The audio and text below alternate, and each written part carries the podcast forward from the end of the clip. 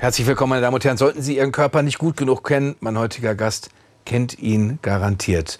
Dr. Jael Adler ist eine äh, Ärztin, die unter anderem Ernährungsärztin ist, die aber vor allen Dingen von Haus aus Hautärztin ist und die Bestseller-Autorin ist, sich schon ganz viel beschäftigt hat, auch mit den Sachen, die einem vielleicht unangenehm sind. Mir ist das höchst angenehm, sie wiederzutreffen, weil wir uns schon häufiger getroffen haben. Deswegen darf ich, muss ich auch nicht Sie sagen. Das finde ich eine tolle Sache, weil dieses Gespräch, all was wir vorhaben zu führen, da geht es ja tatsächlich um sehr, sehr persönliche Angelegenheiten, um das Persönlichste, was wir eigentlich haben, nämlich äh, unser Körper. Fangen wir aber an, wie wird man Hautärztin, weil viele Leute sagen würden, also Arzt, okay, aber Haut, Hautarzt, Hautärztin bitte nicht. Deine, deine Eltern, deine Mutter ist Literaturwissenschaftlerin, hat, glaube ich, auch als Lehrerin gearbeitet, dein Vater Religionswissenschaftler, also geistig und geistlich. Äh, wann habt ihr denn zu Hause über eure Körper gesprochen? Also ähm, ich bin ja in den 70er Jahren groß geworden. Ich habe ja aufgeschlossene Eltern, also das war irgendwie nie ein Thema. Man lief auch nackt rum. Irgendwie war das physiologisch, aber meine Mutter hatte tatsächlich eine Zahnärztin als Mutter und einen Hautarzt als Vater.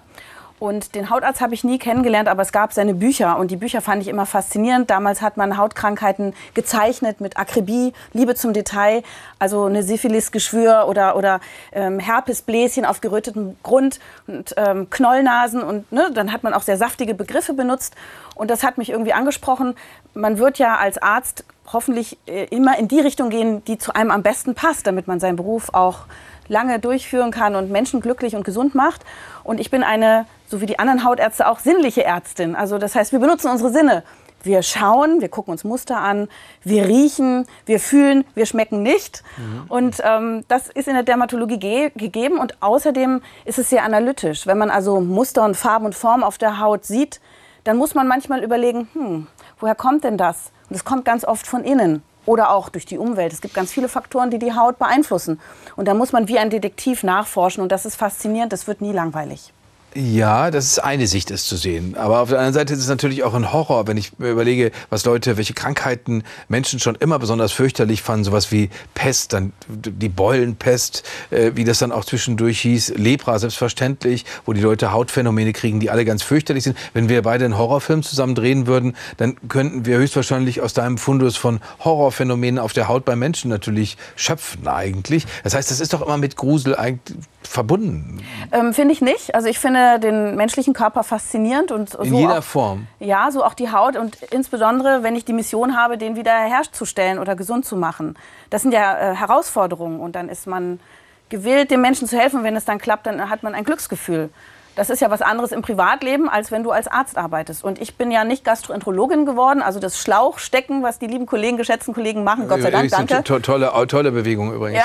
Ja, das wäre nicht so meins. Und auch die Frauenärzte, die sitzen ja auch zwischen Füßen und immer so, das ist ja auch nicht immer, vielleicht würde man denken als Laie, aber letztendlich, wenn man das dann macht, und ich habe ja als Hautärztin auch mit den Schleimhäuten zu tun, ich habe auch proktologische Fragestellungen. Ja, proktologische auch, Fragestellungen. Ja, es sind, auch, ähm, es sind auch Infektionskrankheiten dabei. Aber wenn man dann so dabei ist und, und das sieht und, und dann so einen Weg hat innerlich, dann ergreift es einen. Und dann ist dieses, was vielleicht andere Menschen mit Ekel oder mit Schock oder Grusel, wie du das nennen würdest, so abtun, das kennen wir gar nicht. Wir freuen uns. Aber das heißt jedes Mal, das heißt, was nicht passieren kann, oder wenn ich zu einem guten Hautarzt, einer guten Hautärztin gehe, dann mache ich nicht das Hemd auf, wenn ich da einen Ausschlag habe und die Hautärztin sagt dann, um Gottes Willen, was haben Sie denn? Das sieht ja ganz fürchterlich aus. Nein, die das sagt dann, zeig noch mehr. Im Ernst? Das ja. ist wirklich wahr. Ja, also es bringt auch nichts, immer nur so einen kleinen Ausschnitt zu sagen. Man muss eigentlich schon den ganzen Menschen angucken, die ganze Haut, um den Menschen zu fühlen, zu verstehen. Aber was, was ist da, habe ich mich gefragt, der Weg? Weil wir sind ja als erwachsene Leute, oder man beginnt ja im Prinzip fast schon erwachsen zu werden, wenn man, wenn man beginnt, sich zu schämen. Wenn man, wenn man sagt, das, das ist mein Privatbereich, dies und das und jenes möchte ich gar nicht zeigen. Wie überwindet man als Ärztin, wie überwindest du als Ärztin diese Schamgrenze mehr oder weniger. Ja, also äh, das stimmt. In der Hautarztpraxis muss man sich entkleiden und nackt sein ist schambesetzt. Und ich versuche das immer über die Atmosphäre und die Kommunikation zu leisten. Verzeihung. Wenn du einen geschützten Raum hast in der Praxis, wenn du also Ruhe hast, wenn nicht ständig die Tür aufgeht, wenn äh, man den Vorhang zuzieht, wenn man zusammen ins Gespräch kommt miteinander und dann vielleicht auch mal Humor walten lässt. Zum Beispiel sowas sagt wie keine Diagnose durch die Hose. Wenn der Mensch zögert, die Hose runterzulassen, dann merkt er, ah ja, die Frau Adler, die sagt das wahrscheinlich diesen Kalauer bei jedem und dann lachen wir gemeinsam und das entspannt. Und äh, ich glaube, dann schmilzt das Eis und das gehört ja auch zu unserem Beruf, dass wir innerhalb von wenigen Minuten einen Menschen ja so weit bringen müssen, dass er vertrauensvoll die Hosen runterlässt. Mhm.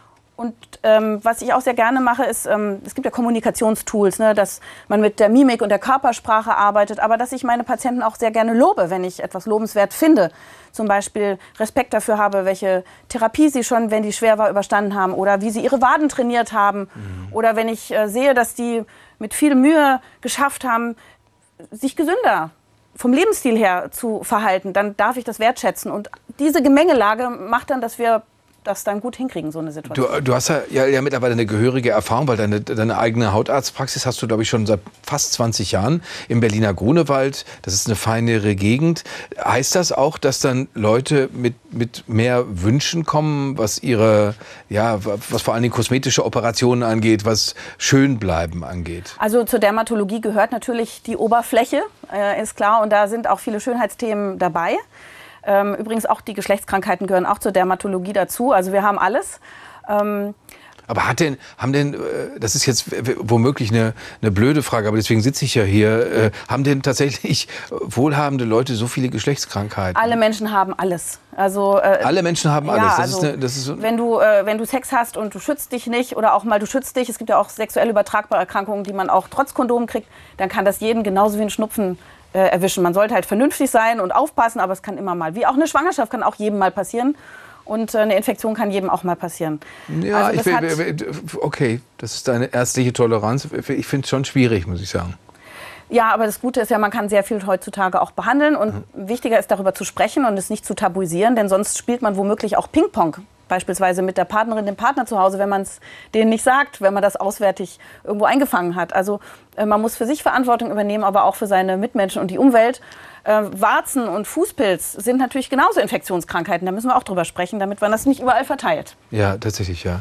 Äh, Aber die Schönheitsmedizin, die gehört dazu und andere Arztkollegen sagen immer, ach ja, diese Oberflächenmediziner. Aber ich hatte ja schon gesagt, wir gehen auch ins Innere, wir gucken uns ja auch das Blut an, das Nervensystem, die Hormone, die Darmflora, die Psyche und die Sexualität. Aber ja, an der äußeren Fläche, da sieht halt jeder drauf. Das stigmatisiert zum einen, wenn man entzündete Haut hat, aber zum anderen will man natürlich seine Fassade womöglich auch in Bestform darstellen, damit die anderen denken, das ist ein gesunder Mensch oder ein sympathischer Mensch oder ein sehr junger Mensch. Das ist ja heute ein Schönheitsideal. Das ist ein Schönheitsideal und da sind wir, äh, da sind wir bei dem Buch, was du geschrieben hast. Das ist ein ganz faszinierendes äh, Buch, Gesund Vital. Weil, genial Vital. Genial Vital, sorry. Aber Wer seinen Körper kennt, bleibt länger jung. Sehr schön, wenn du das noch singen könntest. Ja, weil das, das klingt beinahe so. Wer, sein, wer, seinen Körper besser kennt, bleibt länger jung. Äh, äh, da, da, da, lernt man halt tatsächlich was, äh, wenn man sich dafür auch vor allen Dingen interessiert, was äh, biochemisch, was, was molekularbiologisch in einem Körper geschieht, was mich äh, halt tatsächlich älter werden lässt. Äh, man lernt über das biologische Alter, was dem chronologischen Alter nicht entsprechen muss. Das heißt, wenn jemand wie ich 55 Jahre alt ist, dann kann er biologisch 43 oder 67 sein. Habe ich das richtig verstanden? Also schau, ich ich bin 80, aber ich sehe aus wie 50, dank meiner dermatologischen Therapien. das, ist das ist gelogen. Du hast äh, deinen 50. Geburtstag, danke, dass du es ansprichst, vor gar nicht so langer Zeit ja. gefeiert. Und war, war der dir gleichgültig, weil du, weil du weißt, dass viele Leute einfach finden, du siehst fabelhaft und jung aus? Ja, ganz lieb. Also ich bin ein Hypochonder und ich habe immer Angst vor Krankheiten und vom Tod. Das ist auch ein Grund, warum ich Medizin studiert habe und warum ich mich so ähm, außerhalb der Dermatologie auch sehr gern bewege. Also den ganzen Körper im Blick habe, der natürlich dann auch mit der Haut zu tun hat. Und äh, ich bin sehr dankbar, dass ich lebe und dass ich meinen Körper benutzen kann und dass es mir gut geht. Und ich hoffe, dass das lange klappt. Deswegen ist es natürlich, ja, jeder von uns findet es vielleicht besorgniserregend, dass man altert und eines Tages stirbt. Aber zum anderen, man ist noch da. Was ist denn die Alternative? Die ist ja noch weitaus trüber als, ne? Also das heißt, alt werden ist, gehört dazu. Und es geht darum, dass man das vielleicht mit Lebensqualität, mit Vitalität, mit Freude schafft und möglichst gesund schafft. Und selbst wenn mal eine Krankheit da ist, dass man auch schafft, die zu überstehen und dann weiter mit dieser Krankheit möglichst gesund zu leben. Im, Im, Buch ist es aber so, dass ich äh, da vieles aus dem Defizit heraus lerne. Also dass ich lerne in dem Buch beispielsweise, dass meine Haut, da hatte ich ohnehin immer schon äh, Schwierigkeiten mit, weil äh, spanische Freunde haben zu mir immer gesagt, wenn ich einen Tag in der Sonne war, Color di Gamba, weil ich halt äh, rot geworden bin, statt wie ich mir das gewünscht habe, so, so, so braun, ne? tatsächlich wie so, ein, wie so ein südländischer Mensch tatsächlich. Das hat also alles nicht geklappt. Ich lerne da jetzt, im Alter bräune ich noch schlechter. Mhm. Auch das hat hat tatsächlich wieder, glaube ich, eine molekulare, eine Zellursache. Äh, Erektion kann ich eigentlich haken. Also äh, äh, wird auch nichts mehr wirklich, äh, steht alles in deinem Buch. Also es ist nichts, was ich aus der hohlen Hand behaupte. Das heißt, was ich kennenlerne, ist das Alter als ein, ein Stadium des totalen Defizits oder des Abstiegs ja eigentlich. Also das, ähm, der Jungbrunnen ist ja nicht umsonst schon immer so eine Sehnsucht, die wir alle haben. Und wir hoffen immer, dass es das Wundermittel gibt, dass wir ewig jung bleiben. Ähm, Im Moment ist es so, dass die Wissenschaft sich sehr schnell entwickelt und dass wir in der Lage sind, den Körper länger gesund zu halten und Tricks und Kniffe benutzen können. Aber es fängt sehr viel auch mit dem Lebensstil schon an. Das heißt, wir müssen nicht immer nur teure Medikamente oder Verfahren ähm, nutzen, die dann auch in der Zukunft immer mehr werden, sondern es beginnt damit, sich täglich zu bewegen, sich gesund zu ernähren, auf den Schlaf zu achten, mal vielleicht auch eine Vorsorge äh, zu nutzen, ähm, zu gucken, was esse ich denn, also mehr Pflanzenkost, sich auf unsere Natur zu besinnen. Ich war jetzt gerade in Japan und habe eben gesehen, die Menschen sind dort schlank, sie laufen viel zu Fuß. Ja, sie stressen sich auch, das ist dann wieder ein Nachteil. Ähm, aber sie trinken den ganzen Tag Grüntee, sie essen sehr viel Gemüse, es gibt Fisch. Und äh, es gibt keine süßen Limonaden. Man ist sehr zurückhaltend mit Alkohol, weil man es auch nicht verträgt. Und man sieht den Menschen das einfach an. Sie haben natürlich auch eine gute Genetik, aber sie passen auch vor der Sonne auf, obwohl ihre Haut oft viel robuster wäre der Sonne gegenüber also rein genetisch bedingt. Aber ich habe dort auch äh, Tennisspielerinnen gesehen, die hatten sich so ein Tuch vors Gesicht gehängt, eine Brille, ein Hut, lange Kleidung. Das ist jetzt nicht unser Schönheitsideal. Natürlich wollen wir immer Haut zeigen und ähm, wir hoffen immer braun zu werden, weil wir eher blasse Typen sind. Dort ist es umgekehrt, aber deswegen sehen die auch so jung aus, weil es gibt eben Altersbeschleuniger, wie die Sonne, wie Rauchen, wie zu viel Alkohol, wie zu viel Rumsitzen, wie Feinstaub. Die lassen uns schneller alt aussehen. Und mir ist es wichtig, ja, an der Haut sehe ich ganz viel, aber der ganze Körper hängt an der Haut. Mit den ganz normalen Tricks und Kniffen zu gucken, das kann auch mal Waldbaden sein, das darf auch Kaffee trinken sein, das darf mal Eisbaden sein ähm, wie schaffe ich studienbasiert, meinen Körper lange durch dieses Leben zu tragen? Also das Erste, was ich machen würde, ist, ich äh, gehe zu der, in, in, die Parfümerie meines Vertrauens oder in die Drogerie meines Vertrauens und sage, so her mit dem Zeug, äh, äh, wo überall draufsteht, äh, revitalisierend, äh, Alter aufhalten und was da nicht alles. Ich meine, das sind alles englische und französische Begriffe in der Drogerie, die ich mir, wie man merkt, nicht merken kann. Aber äh, da kann ich ja dann drauf zeigen und sagen, das gebt ihr mir alles, hier bitte schön ist die Kreditkarte, ich bin ein junger Mann wenn du dir eine Hautcreme kaufst, die Falten wegmachen soll, du hast ja keine Falten, aber die Wirkstoffe, die da drin sind, die gelangen halt nicht tief in die Haut. Du alterst ja nicht nur in der ganz obersten Hautschicht, sondern in allen, also wir altern in allen Schichten, in der oberen Haut, in der mittleren Haut, in mhm. dem Fettgewebe, im Bindegewebe, in der Muskulatur, im Knochen. Der, die, die Schädelform verändert sich. Und es ist so lächerlich zu denken, dass eine Anti-Aging-Creme es schafft, dich zu lüften und wieder so aussehen zu lassen wie vor 20 Jahren. Das geht nicht. Und ich benutze solche Cremes auch übrigens nicht, aber ich setze sehr viel auf Prävention. Ich hoffe, dass Sonnenschutz mir was bringt und vor allem die Haut mit diesen Anti-Aging-Wirkstoffen nicht von außen zu versorgen, wenn die schon fertig ist, sondern von innen über die Ernährung. Äh, asiatische Frauen essen gerne Phytoöstrogene ne, im Soja. Das könnte uns auch nichts schaden. Wir können zwar nicht so gut benutzen wie Asiatinnen, aber auch davon profitieren wir. Man weiß zum Beispiel, Phytoöstrogene in der Ernährung können das Brustkrebsrisiko reduzieren. Mhm. Das dürfen dann nur nicht Frauen nutzen, die schon einen östrogenabhängigen Brustkrebs haben. Aber eigentlich hat das schützende Funktion, die Pflanzenkost an sich. Aber, mit den vielen bunten Farben. Was sagen eigentlich die Firmen dazu? Hast du schon mal irgendwelche Kommandos vor die Tür bekommen, wo die Leute gesagt haben, wir müssen Frau Dr. Adler ausschalten, weil sie die ganze Zeit sagt, äh, Freunde, passt mit den Seifen auf, Leute benutzt nicht solche Cremes. Also gab es da schon Ärger?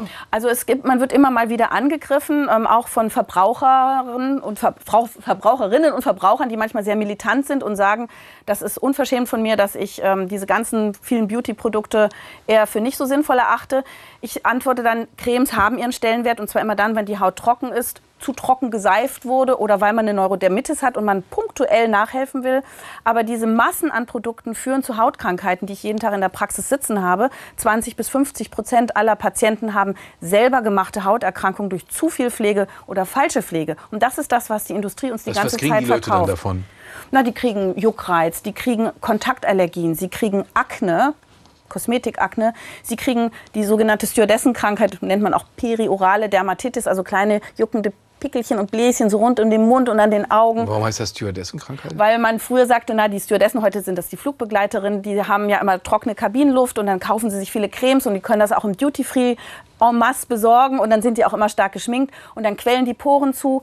Das Hautmikrobiom verändert sich, also die Flora, die auf unserer Haut sitzt, ähm, wird negativ beeinflusst durch dieses viele Pflegen und dann gibt es diese Pickelchen. Und das ist elendlang, das wieder ins Lot zu bekommen. Mhm. Aber jetzt äh, kommen wir zu den, ganz kurz zu, zu, dem Kapitel in deinem Buch Kleinere und größere Arbeiten an der Fassade. So, so heißt das äh, Kapitel. Äh, ich zitiere zum Thema Botox. Es sollte, wenn überhaupt, möglichst nur dezent genutzt werden. Das heißt, wenn, wenn ich jetzt komme und sage, ich möchte im Lifestyle-Sender Phoenix nach wie vor total fesch aussehen, wie man das hier von mir erwartet, dann, äh, dann, dann spritzt du mir was und dann bin ich glatt wie ein 27-Jähriger. Also für mich kannst du genauso bleiben. Ich finde dich super und mhm. ich bin die Letzte, die jemals irgendjemandem das vorschreiben würde. Aber es ist eine Realität, dass Menschen sich das wünschen. Und ich bin überhaupt keine Radikale. Das macht auch durchaus mal Spaß, auch Lasermethoden anzuwenden, Flecken, Äderchen wegzumachen oder Knubbel. Ne? Die Leute haben ja unterschiedliche Wünsche und Bedürfnisse. Das hast du, hast du schon mal gesagt, du magst diese Knubbelstunden so Knubbeltermin heißt das. Knubbeltermin. Die Männer verstehen immer Knuddeltermin, aber es ist der Knubbeltermin, wo sozusagen so Hornvermehrungen und Stielwärzchen und Hüppelchen alle abgetragen werden. Und dann ist die Haut wieder glatt. Ähm, jedenfalls ist das so, ich würde niemals jemanden dazu zwingen oder es explizit empfehlen. Aber wenn sich das jemand wünscht, dann würde ich das vorsichtig machen, dezent machen, weil ich weiß, wenn ich zu viel Botox spritze oder Hyaluronsäure spritze, verändere ich die Anatomie und verändere ich die Art, wie wir miteinander kommunizieren. Mhm. Wenn ich zum Beispiel jetzt komplett durch Botox lahmgelegt bin, dann bewegt sich ja meine Mimik nicht mehr. Ich würde jetzt gern lächeln. Also lächle ich dich so an. Meine Augen lächeln aber nicht mit, weil ich komplett gebotox bin. Wenn man das also will, bitte dezent, weil man wird ja nicht hübscher, wenn man jetzt sich nicht spiegeln kann oder so Aber mit der Augenbraue kokett mit dir kommunizieren kann. Denn unsere Mimik. Also die Augenbraue könnte man, könntest du so dann nicht mehr hochziehen, wenn du dir die Stirn botoxen würdest. Es kommt darauf an, wie man es macht und wie ja. umfassend man das macht. Also lieber in kleinen Schritten und vorsichtig für die Menschen, die sich das wünschen. Aber wie gesagt, es ist kein Muss. Aber du hast natürlich logischerweise, weil du erzählst keinem irgendwas, was du nicht selbst schon mal ausprobiert hättest. Du hast selbst schon mal geguckt, wie, wie ist das, wenn ich mir das jetzt hier irgendwo hinspritze? Ja, naja, also ich, ich mache das den ganzen Tag bei Patienten. Ich habe das auch selber schon ausprobiert und ähm, hatte auch schon selber meine Zornesfalte mal gebotoxt. Sah auch super aus auf Fotos, aber ich halte sehr viele Vorträge und da gibt es eine sehr witzige Einlage und da brauche ich meine Mimik. Da muss ich böse gucken und dann lachen die Leute und dann wäre es schade, wenn das zum Beispiel fehlt. Mittlerweile finde ich sie auch gar nicht mehr störend, aber ich habe schon auch ausprobiert und auf einem Foto habe ich dann gesehen, dass ich anders gelacht habe, als ich sonst lachen würde. Und das hat mich dann ein bisschen da wieder weggebracht von. Aber es kann jederzeit sein, dass ich das mal wieder machen will. Ja, du weißt, dass mich ein Begriff sehr begeistert, also sagen wir zwei Sachen haben mich sehr begeistert, weil, weil ich sie so abwegig fand. Nämlich einmal das Vampirlifting und dann das Fadenlifting. Ja. Äh, fangen wir mit dem Vampirlifting an. Da gibt es nicht Hyaluronsäure, sondern Eigenblut. Ja, Eigenblut wird ähm, abgenommen, wird geschleudert und dann nimmt man so diesen gelblichen Überstand, ohne dass die roten Blutkörperchen damit drin sind und spritzt das wieder in die Haut. Das nennt man dann Vampirlifting, weil es eigenes Blut ist und man blutet auch aus ganz vielen Löchern. Oder man spritzt es in die Kopfhaut bei Haarausfall. Oh, interessant. Das sind sogenannte regenerative Verfahren, wo du also deine Gesichtsform nicht veränderst. Und das wird von manchen Menschen gewünscht. Das kann man anbieten. Und das heißt, du könntest mit Vampirblut könntest du machen, dass ich, dass ich bald in der Lage bin, einen Mittelscheitel zu haben? Äh, nein, bei dir nein. ist ähm, schon ziemlich viel ähm, Schrumpfung der Haarfollikel geschehen. Das heißt, da wäre, wenn überhaupt, nur eine Haartransplantation nötig. Aber nochmal, so ist super. Sehr männlich. Äh, ja, aber eine Follikelschrumpfung, wer, wer, wer hört sowas gerne von sich? Ist natürlich nicht schön. Aber, kommen wir zu dem Fadenlifting zurück. Da, da äh, habe ich, weiß ich von der Berlinale, dass dann Leute immer erzählt hätten, Catherine Deneuve hätte so ein Gitter ich weiß nicht, über ihrem Hals oder über ihrem Gesicht. Und das wird, müsste immer nachgeschraubt werden. Also da waren abenteuerliche Vorstellungen unterwegs. Als ich jetzt von dem Fadenlifting in deinem Buch las, dachte ich mir, ist das womöglich sowas, was auch Katharine Deneuve hatte? Also ich weiß nicht, was sie hat. Also mein Ansinnen ist es, verschiedene Methoden vorzustellen und zu sagen, was können die und was können die nicht. Und das Fadenlifting wird viel angeboten. Da geht es, gibt es zwei Verfahren. Zum einen, dass man durch die Haut, zum Beispiel wenn es hier anfängt zu hängen, mit so einer langen Nadel einen Faden durchzieht, der hat Widerhaken und dann strafft man die Haut so hoch. Dann hat man am Anfang hier auch ein bisschen Plissé-Fältchen, die sich so knittern und dann hofft man, dass das so fixiert bleibt. Das sieht vielleicht auch erstmal ganz gut aus. Leider sehe ich sehr oft bei Patienten, die das haben, ich habe es auch ausprobiert über anderthalb Jahre, das ist nicht so meine Lieblingsmethode, habe es wieder verlassen, weil es rutscht doch mal wieder runter. Denn die Haut an sich ist nicht so fix. Deswegen gibt es ja die Chirurgen, die machen ein richtiges Lifting. Das ist dann nachhaltiger es ist ein bisschen Geschmackssache. Ich will einfach nur erklären, was kann diese Methode, was kann sie nicht. Fadenlifting mit Hochliften ist nicht so meine Lieblingsmethode. Was ich ganz nett finde, ist, es gibt so kleine kurze Fädchen, die man in die Haut reinschiebt, so ähnlich wie Hyaluronsäure. Die bleiben da liegen, zum Beispiel wenn man so ein bisschen welligen Hals hat. Und die sind dann wie ein Rankgitter mhm. für Rosen.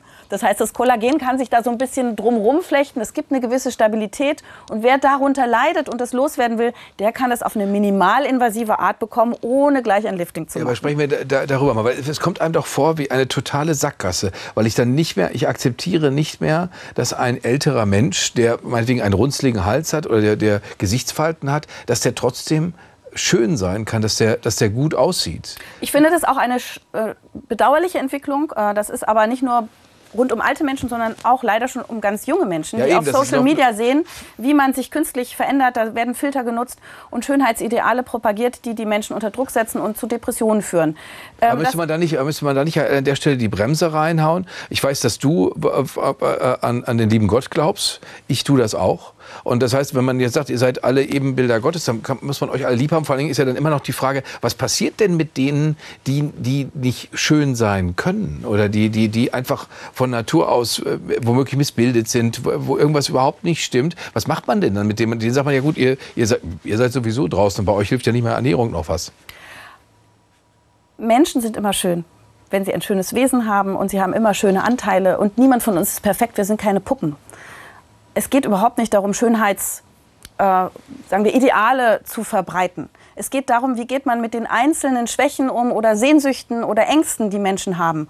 Und man kann natürlich immer sagen, gehen Sie mal zur Psychotherapie und seien Sie doch mal dankbar, dass Sie eine Zornesfalte haben. Aber man kann eben auch manchmal minimal ein bisschen nachhelfen. Vielen Menschen ist damit geholfen. Es muss aber überhaupt nicht sein. Und ja, in unserer Gesellschaft ist leider auch das Alter nicht angesehen. Ich war jetzt in Japan, dort sind alte Menschen angesehen. Ja, aber, wie, aber was, was, sagt man dann zu denen? Den, den billigt man Weisheit zu oder Weisheit, große Erfahrung? Die, die dürfen oder? noch arbeiten oder ich habe zumindest viele Arbeiten gesehen. Man kann auch sagen, auch die Armen, die stehen ja immer noch nicht auf dem Golfplatz. Aber mit denen, denen ich gesprochen habe, die arbeiteten, weil sie gerne arbeiten, weil sie Teil der Gesellschaft sind, Teil der Familie, Teil eines Teams und weil man auf ihre Weisheit setzt. Und die sind auch kognitiv fit geblieben dadurch. Und natürlich macht das Wesen einen Menschen schön und auch übrigens eine lebendige Mimik macht einen Menschen schön. Nichtsdestotrotz, ich färbe mir auch die Haare, andere äh, schminken sich oder saugen sich Fett ab oder was auch immer. Menschen sind unterschiedlich und wer sind wir, dass wir allen etwas vorschreiben und trotzdem ich als Hypochonder kämpfe und deswegen habe ich das Buch geschrieben für Gesundheit und Vitalität und auf sich achten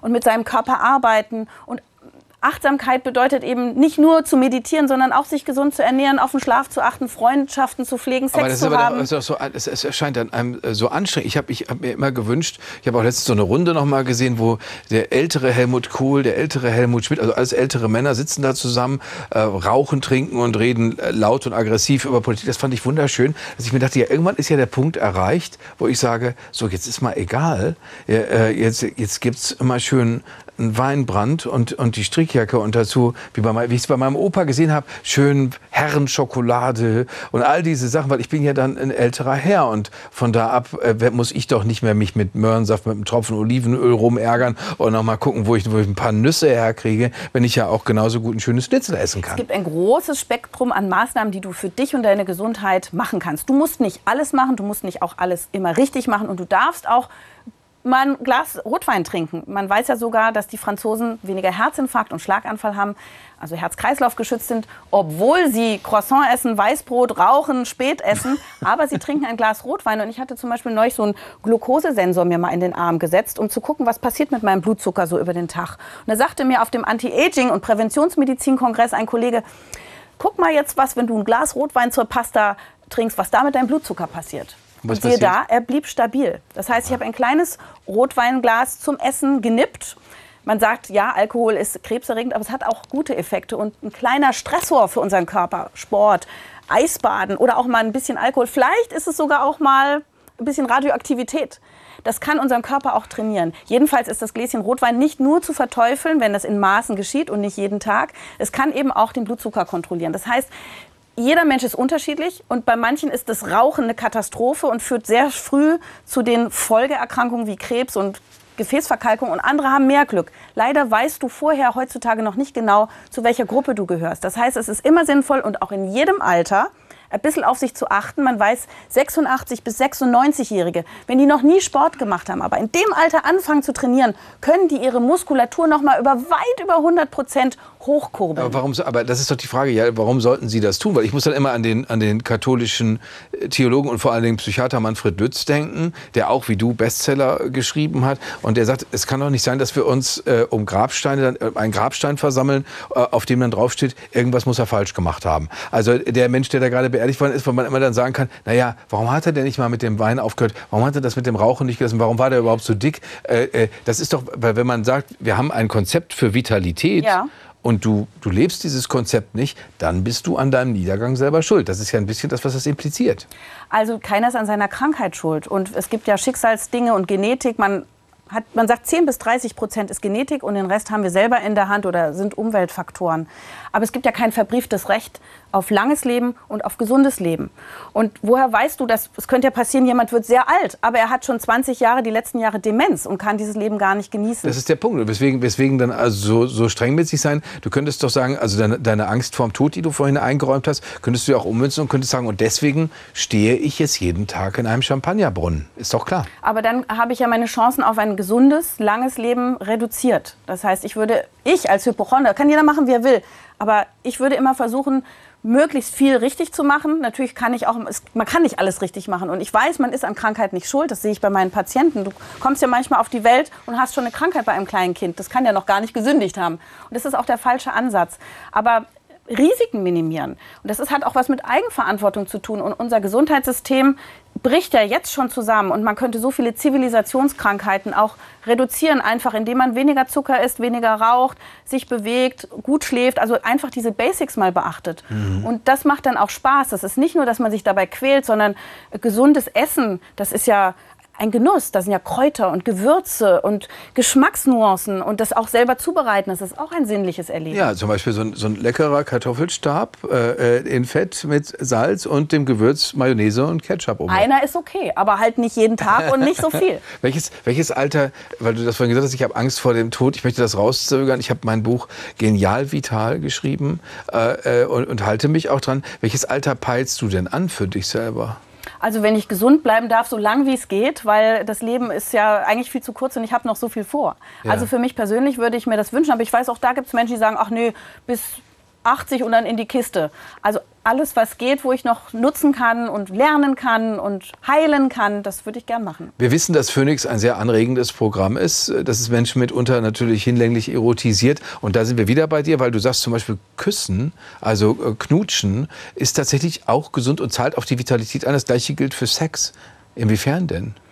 Es beschafft uns Sehr gut- anstrengend, gute Gefühle. herzgefährlich. Ja, nicht gefährlich, es ist Training. Also man muss es halt trainieren, ne? regelmäßig. Mhm. Dann wird der Blutdruck ein bisschen hochgefahren, der Herzschlag, es werden Glückshormone ausgeschüttet. Ähm, auch bei Frauen ne, noch ein bisschen Östrogen rausgequetscht und bei den Männern noch ein bisschen Testosteron. Das gibt denen durchaus ein bisschen Glow.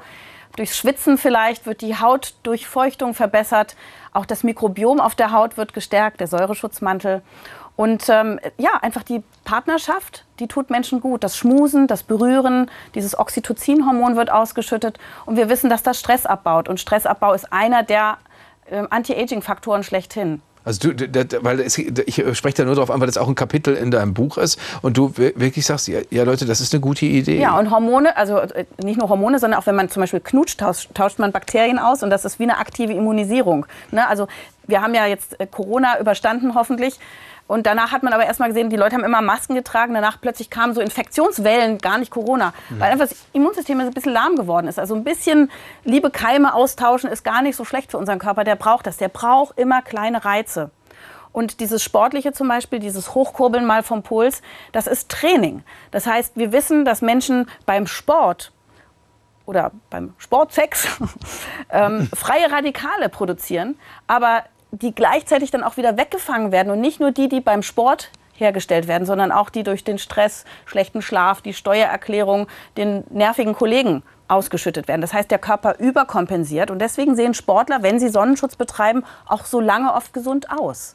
Außer die jetzt massiv übertrainiert haben, ne? die haben dann kaputte Knie zum Beispiel. Okay, das, das sind die anderen Folgen, die wir dann beim nächsten Mal tatsächlich besprechen müssen. Jetzt halten wir uns erstmal an die Ratschläge äh, in deinem Buch, machen Vampirlifting oder aber äh, wir essen vernünftig oder aber wir haben ganz viel Sex. Also das sind die Möglichkeiten, die du auch zur Verfügung stellst. Man kann auch alles zusammen machen natürlich. Alles zusammen und bitte immer noch zur Vorsorge gehen, ja, gerade ihr Männer.